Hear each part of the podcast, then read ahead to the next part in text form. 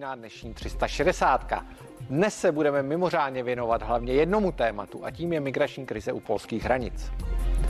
Migranti na běloruské straně hraničního přechodu dnes zautočili kameny na polské bezpečnostní síly.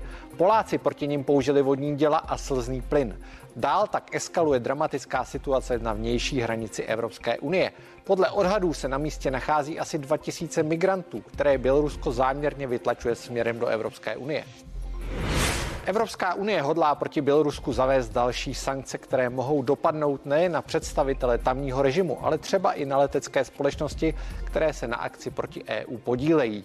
Jak se může Evropa bránit a jak může pomoct Polákům? Zeptám se mimo jiné českých europoslanců.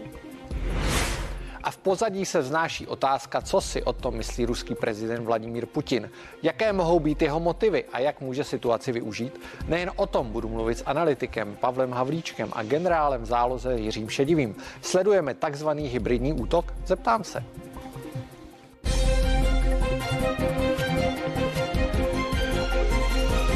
Relativně klidná noc přešla bouřlivé ráno a násilí. Dav migrantů, který se včera schromážil v přechodu v Kužnici, se pokusil projít přes zátarasy.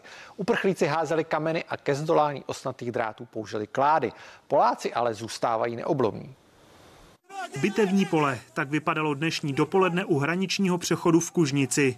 Migranti vrhali z běloruské strany na polské pořádkové síly kamení a nejen to. Polské ministerstvo obrany obvinuje Bělorusy, že rozdávají migrantům ohlušující granáty. Když nám dají květinu, my dáme květinu jim, ale když nám dají plyn, tak jim dáme kamení. Poláci odpovídali vodními děly a slzným plynem.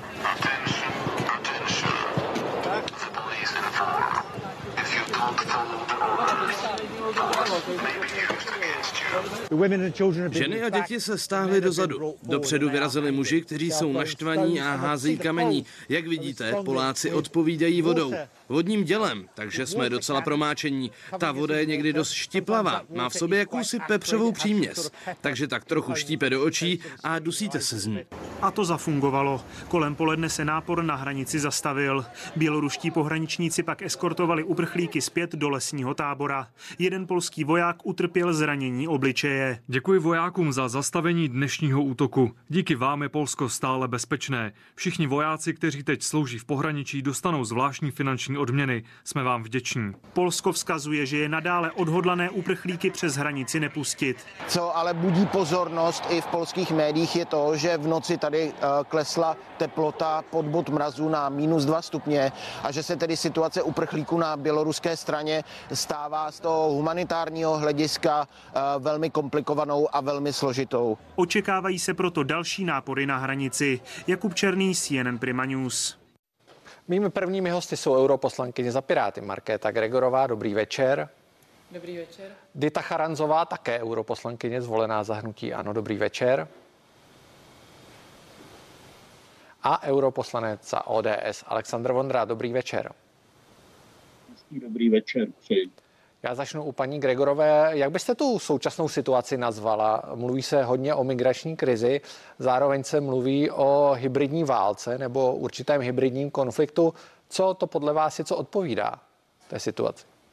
Já si myslím, že nejvíce odpovídá to, že se jedná o hybridní útok inscenovaný uh, Alexandrem Lukašenkem, což je velice důležitý bod v tomto, že to není uh, nějaká, řekněme, i přirozená migrace ve smyslu, uh, že ti lidé se sami rozhodli, ale víme z důkazu, že jsou naháněni v zemích původu, dávání do letadel směrem na Minsk a následně odvážení vojáky, samozřejmě i za nějaký úplatek směrem na ty polsko-běloruské hranice. Takže je důležité důležité to označovat eh, takhle.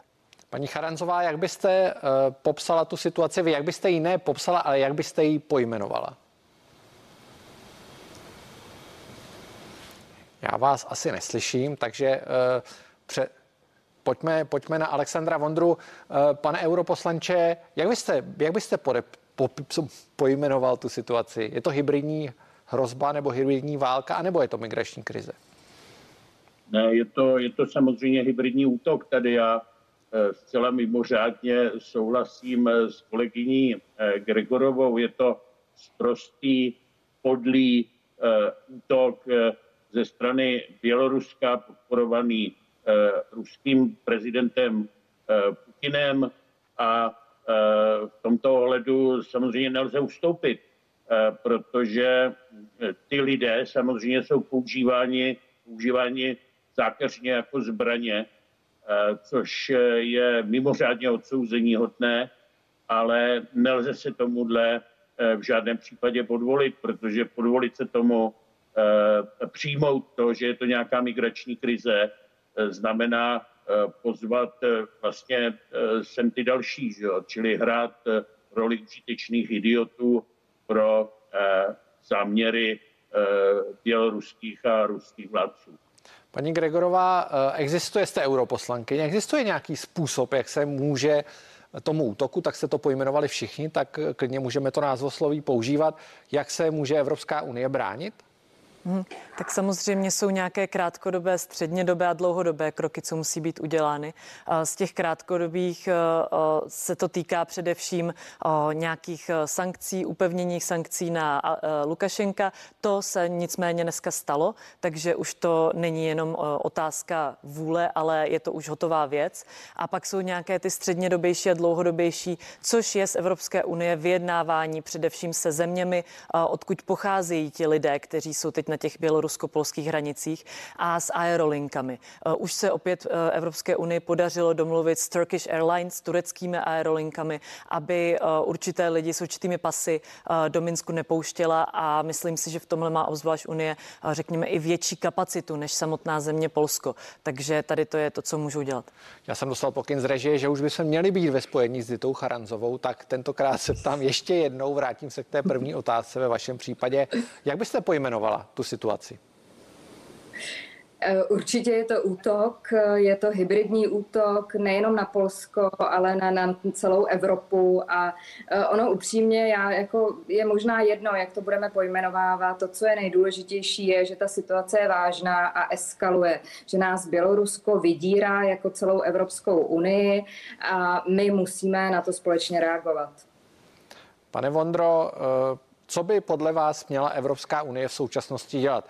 Je to asi hodně na Polsku, to jsme slyšeli, ale vidíme, že se snaží pomoci celá řada států. Je na čase i udělat nějakou jednotnou unijní odpověď, kromě samozřejmě těch sankcí, které byly, jak už říkala paní Gregorová, schváleny?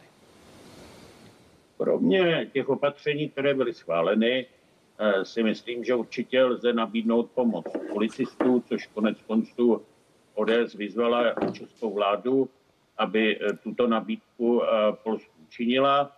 Eh, další možností je si nějakým způsobem finančně podílet na zabezpečení té hranice, protože je to šengenská hranice. V tomto smyslu Poláci tu hranici nechrání jenom pro sebe, ale i pro nás v tom širším smyslu. A pak si také myslím, že by bylo asi důležité, aby na to nějakým způsobem eh, se reagovalo i v té právní oblasti. Jo. Vezměme si, že současně s tím, co dneska vidíme na polsko-běloruské hranici, my jsme to viděli před nějakými pěti lety na uh, srbsko-maďarské hranici a zrovna dnes na návrh Evropské komise Evropský soudní dvůr uh, odsoudil vlastně za podobnou obranu, eh, obranu šengenské eh, hranice eh, Maďarsko. Jo?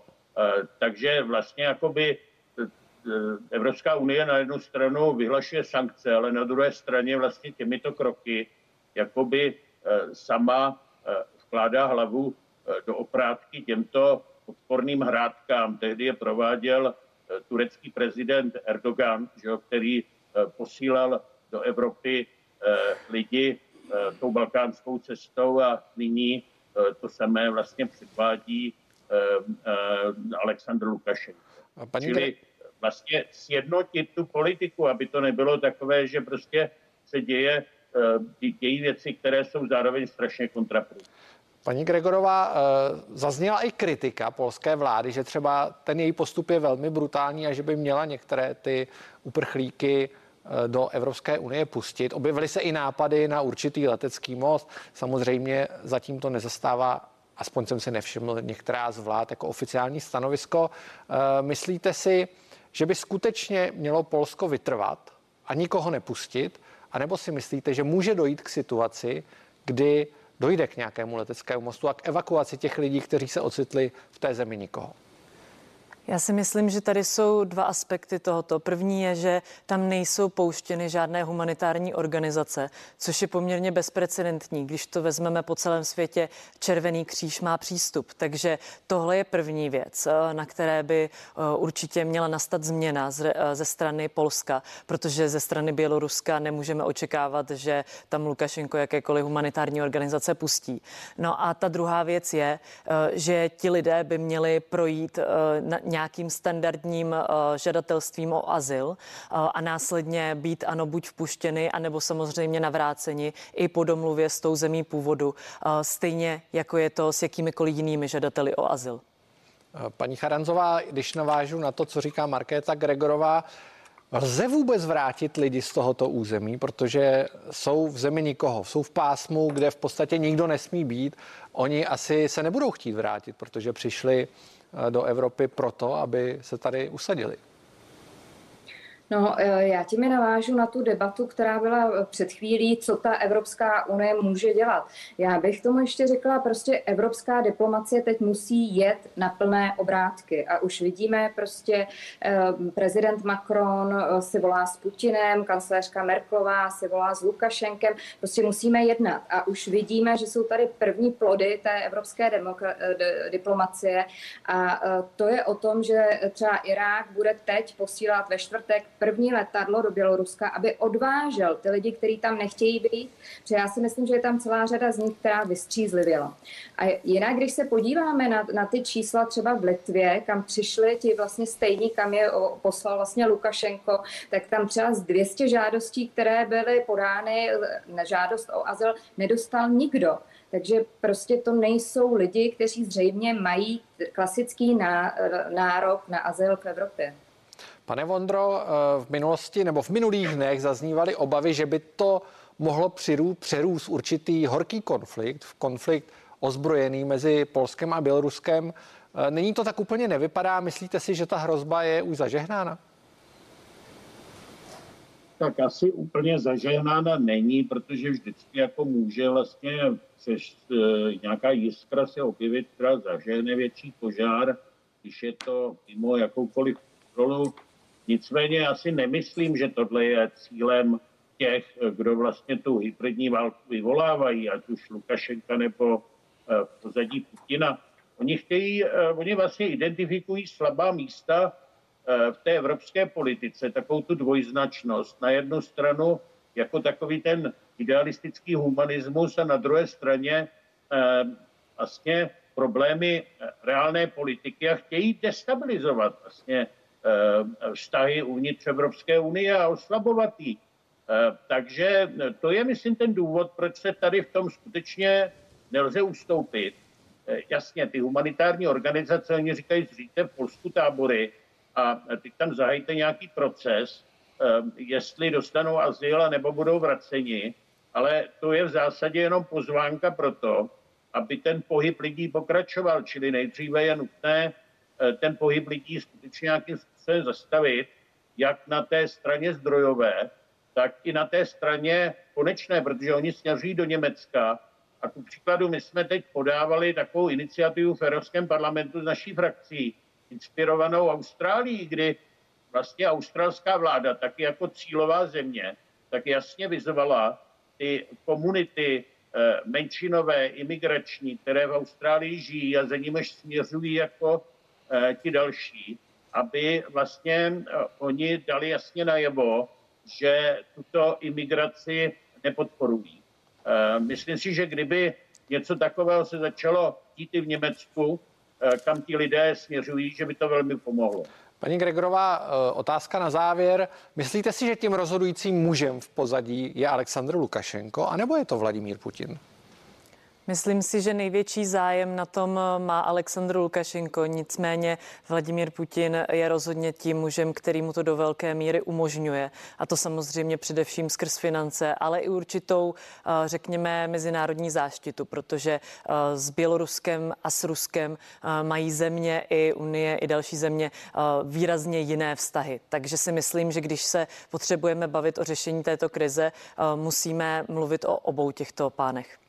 Já vám moc krát všem děkuji za rozhovor a přeji dobrý večer. Hezký večer, děkujeme za pozvání. Hezký večer.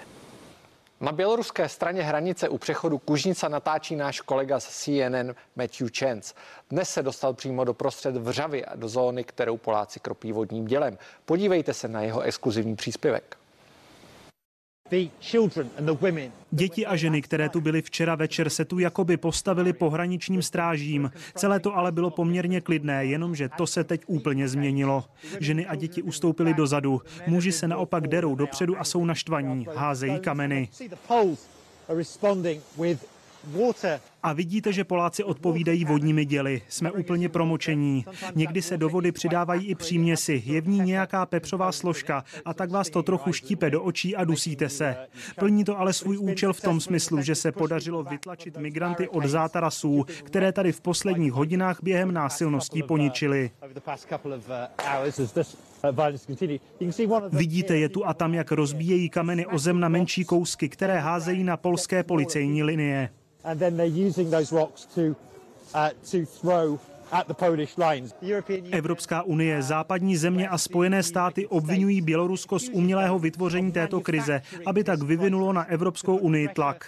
Migranty mají Bělorusové hnát k hranicím s falešnou nadějí, že získají přístup do Polska a dál do celé Evropské unie. Hodně z nich je z iráckého Kurdistánu a chtějí se dostat do Evropské unie. To se ale v tuto chvíli zjevně nedaří. Poláci naprosto odhodlaně říkají, že do své země nepustí. Bělorusové jsou ale také neústupní. A tak tu máme situaci, kdy jsou tisíce migrantů už velmi frustrované. Žijí tady v hrozných podmínkách. V uprchlických táborech nemají téměř žádné zázemí a počasí je stále mrazivější. Jsou frustrovaní, naštvaní a chtějí, aby se jejich situace už nějak vyřešila. A v posledních 48 hodinách v táboře, kde se uprchlíci nacházejí, kolují různé zvěsti. Pojďme trochu blíž k těmto lidem. Polsko má být podle zvěstí, které kolují po táboře, připraveno otevřít humanitární koridor, přes který by migranti mohli projít do Německa, kde chce spousta z nich v rámci Evropské unie skončit. Poláci ale tuto zprávu označili za nepravdivou. Poslali textové zprávy lidem, kde říkají, že to není pravda, že je klamou, aby se nesnažili prorazit hranici, jinak použijí sílu. V tuto chvíli jsme naštěstí těsně z dostřelu vodního děla, takže jsme teď v bezpečí.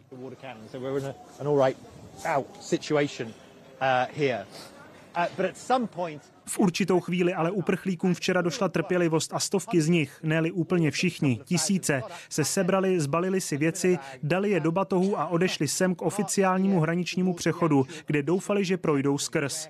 Místo toho je tu ale uvítali jen odhodlané polské bezpečnostní a pohraniční složky, které jim řekli, že neustoupí a uprchlíky nepustí. Jen kousek tamhle vzadu, podívejte, tam lidé hází kameny na zátarasy a někdy vyrazí vpřed. Tam je většina uprchlíků a už se stáhli.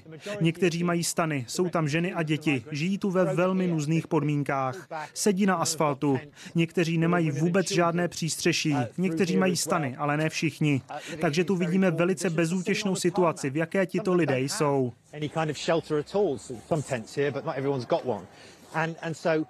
Většina z těch, se kterými jsme mluvili, jsou z Iráku, z iráckého Kurdistánu, ale viděli jsme i lidi z Kamerunu. Odkud jste? Z Iráku? Iráckého Kurdistánu?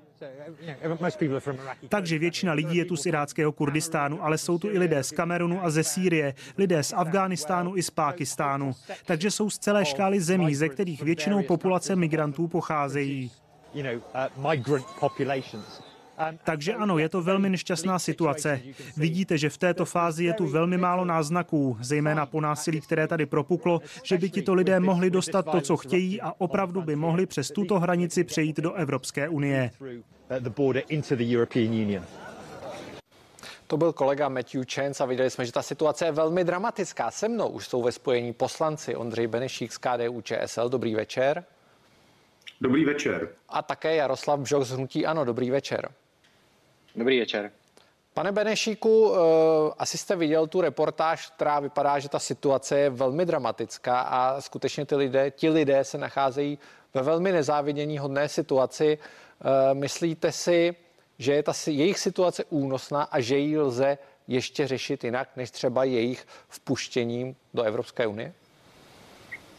Tak samozřejmě já jsem na místě nebyl. Podle toho, co jsem viděl na těch obrázcích před chvilkou, tak skutečně dramatická je.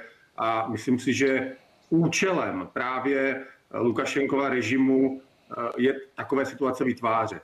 A já si myslím, že bychom měli v této situaci stát za Polskem, samozřejmě ale za dodržování všech eh, humanitních a humanitárních principů, eh, které samozřejmě se dodržovat musí a mezinárodního práva.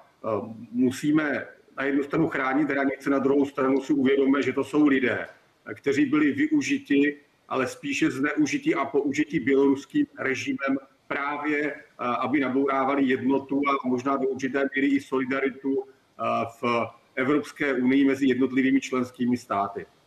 Pane Bžochu, stejná otázka na vás. Já tady se shodu s Ondrou Benešíkem. Ty, ty lidi tam jsou donucení být z důsledku toho, že uvěřili dezinformacím, navozili tam letadly, je to problém Lukašenka. Na druhou stranu, my jsme viděli, v jakém stavu tam dnes jsou, v jakém stavu tam přebývají a určitě nesmíme zapomínat na to, i když je nepustíme za naše hranice, tak jim musíme posílat nějakou humanitární pomoc a pomáhat jim to tam aspoň nějakým způsobem přežít, protože samozřejmě jde o lidské životy a je to velmi smutné, když ty záběry vidíte, nicméně tady musíme stát za Polskem a tu naší hranici prostě chránit. Pane Benešíku, vaše strana se chystá do vlády, my samozřejmě nevíme, kdy se tak stane. Jak si myslíte, že by měla vypadat ta česká účast? My jsme slyšeli už výzvu eh, k poslání policistů do toho předmětného území. Jak si myslíte, že byste a jak chcete postupovat v této události?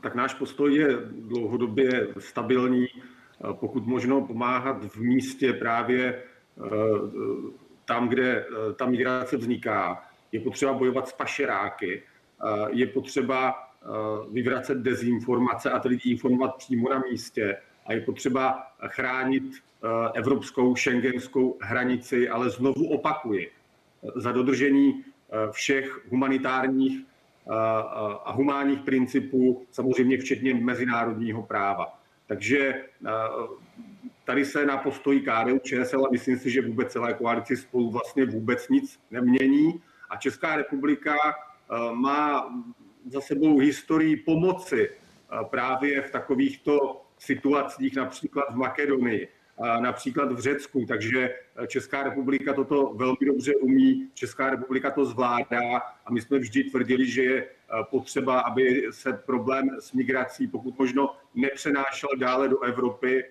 ale aby se řešil tam, kde vzniká.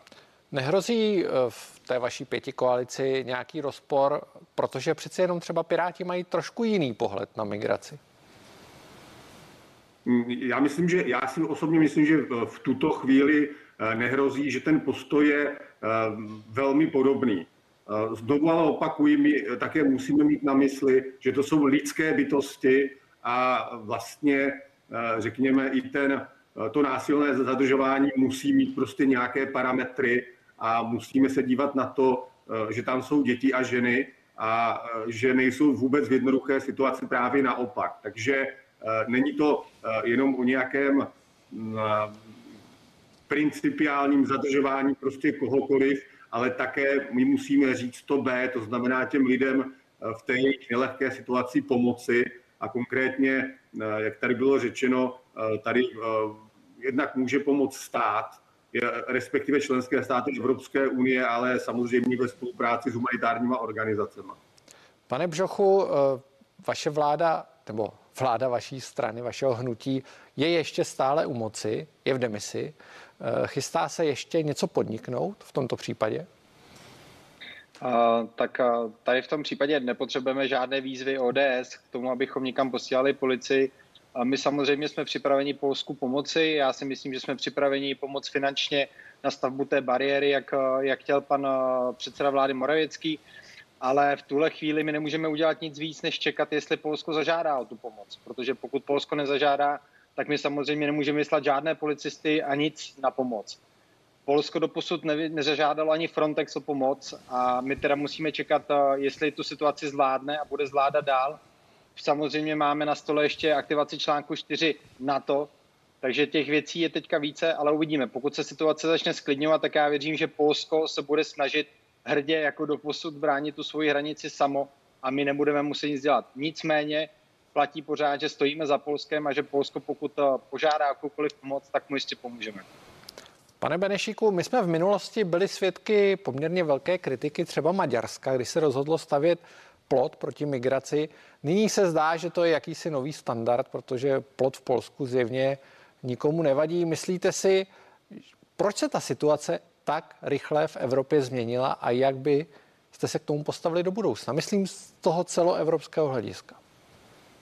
Já myslím, že eh, Evropská unie, respektive členské státy se právě z té situace eh, z roku 2016-17 z té migrační krize prostě poučila. A to je naprosto zásadní, kdy jsme si uvědomili, že prostě není možné, eh, aby tady byly nekontrolovatelné a nekontrolované migrační toky. A také jsme se poučili, že ten problém je potřeba řešit tam, nebo pokud možno pomáhat ho vyřešit tam, kde vzniká. Takže já si myslím, že je to zkušenost právě z té velké eh, migrační vlny z toho roku 16-17. Pane Bžochu, není to přece jenom, když navážu na, na tu moji předchozí otázku, není to trošku smutné, že Evropa se uzavírá mezi ploty a nikdo k ní v podstatě nebude moci proudit, nebo jen s velkými obtížemi? No, no to samozřejmě smutné být může. Na druhou stranu si musíme uvědomit, že ty státy, které jsou hraniční v Evropské unii, tak jsou zodpovědní za tu bezpečnost té hranice. A pokud to nejsou schopni udělat jinak, než tím, že postaví plot, tak ho prostě postavit musí.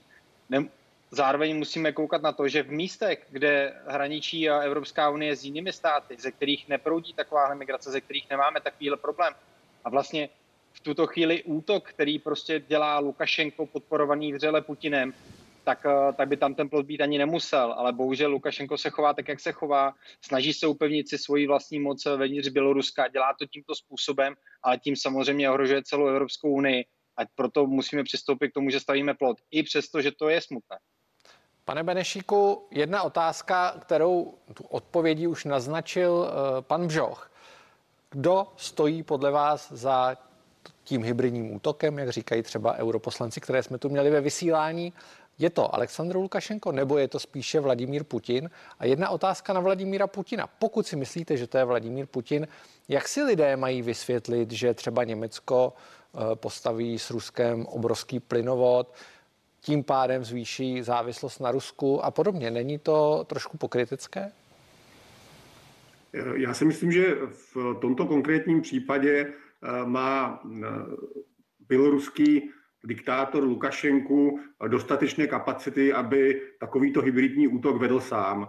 Eh, myslím si, že je schopný eh, toto dělat bez eh, podpory nebo bez nějaké výrazné podpory Kremlu. Co se týče Nord Streamu 2, jak o tom mluvíte, tak samozřejmě ta věc je složitější. KDU ČSL dlouhodobě kritizovala právě výstavbu tohoto Eh, tohoto plynovodu. Eh, každopádně ta situace v Německu je malinko jiná. Eh, Evropa, včetně Německa, se snaží diverzifikovat, diverzifikovat energetické zdroje. A právě možná paradoxně pro Německo toto znamená větší diverzifikaci. Pro nás, pokud bychom naopak posilovali nákupy energie z Ruska, tak je to naopak Eh, přesně opačný proces. Takže ono záleží na tom, jaký máte energetický mix a odkud eh, čerpáte energii. Ale samozřejmě ze, strategického hlediska a z politického eh, je to něco, s čím rozhodně nesouhlasíme. Tak já vám oběma děkuji za rozhovor a přeji hezký večer. Díky a hezký večer tématu za moment pokračujeme. Ve studiu přivítám bývalého náčelníka generálního štábu Jiřího Šedivého. Sledujte nás.